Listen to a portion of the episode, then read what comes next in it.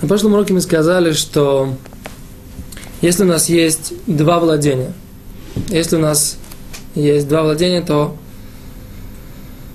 э, мы имеем в виду с точки зрения юридической, две квартиры.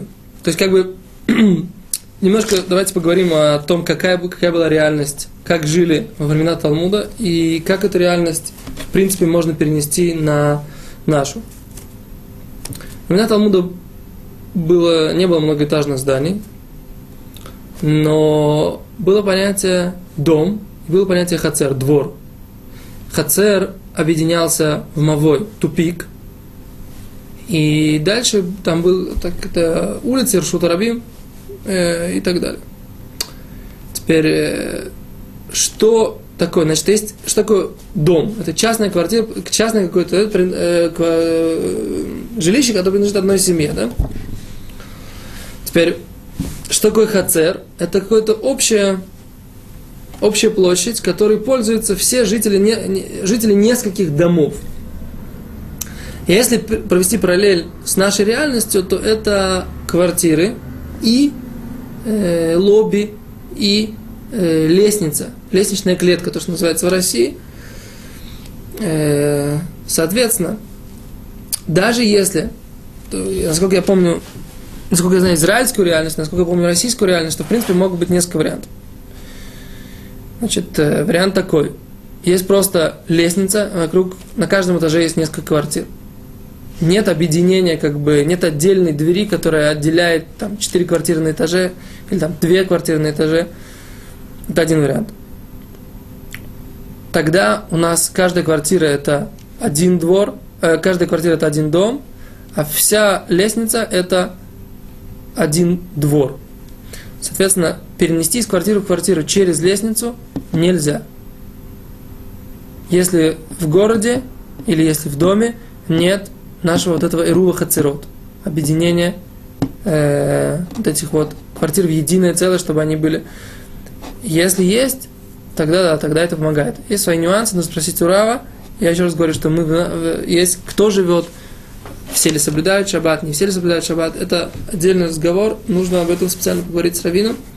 Но еще раз, даже если вы живете в такой ситуации, теперь ситуация, когда у вас есть отдельная дверь, которая отделяет, то же самое, в принципе, у вас получается тогда просто маленький дворик из четырех или там двух квартир, опять же, вам нужно все равно сделать так, чтобы, ну, это гораздо проще, не нужно договариваться со всеми э, жильцами всего подъезда, достаточно спросить просто у своего соседа, хочет ли ты сделать со мной объединить владение, и там положить какую-то общую еду, и тогда мы между собой э, из дома э, в дом можем, сможем переносить.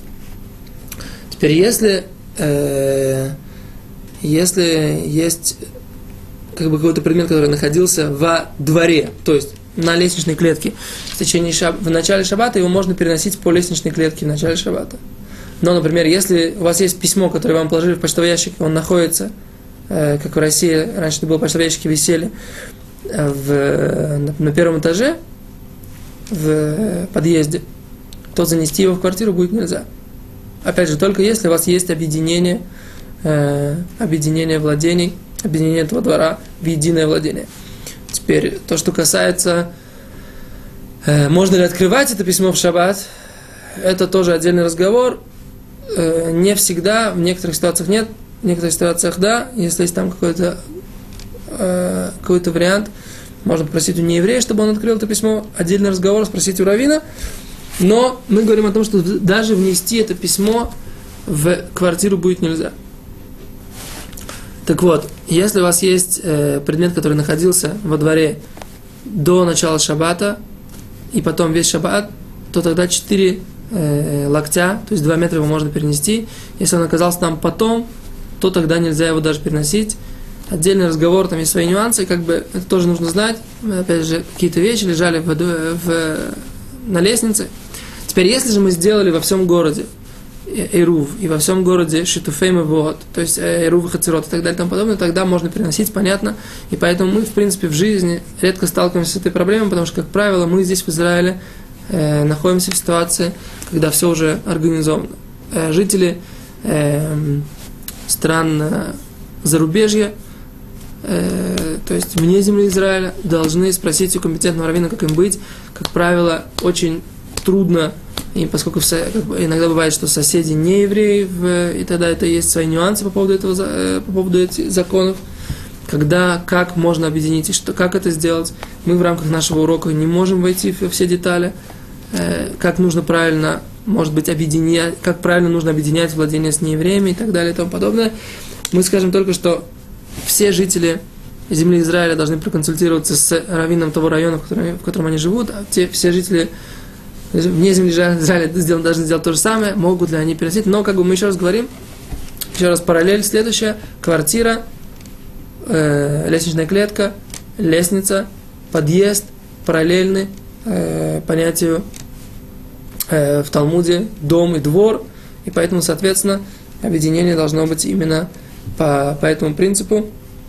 Э, нужно еще заметить, что если вы сдали какое-то владение, у вас есть, например, две квартиры в этом, э, в этом подъезде, и вы сдали это кому-то, то если человек у вас снял квартиру полностью, и вы не имеете права туда войти, то есть у вас нет ни ключей, нет ни ваших предметов там, которые вы оставили и специально там храните, то тогда это считается как два владения, и поэтому вы тогда должны делать ирув хацерот, то есть объединение владений, несмотря на то, объединение дворов, несмотря на то, что юридически и с точки зрения хошен мишпот, с точки зрения э, еврейского права, с точки зрения международного права, квартира принадлежит вам, но поскольку, поскольку вы ее сдали, человек ей пользуется, то на то время, пока он ей пользуется, он считается э, хозяином этой квартиры, и поэтому вы являетесь двумя разными владениями, поэтому должны объединять дворы и должны делать то, что мы говорим, делать руф. Это то, что касается параллели между Талмудом и как себя вести с арендаторами ваших квартир. Спасибо, до свидания.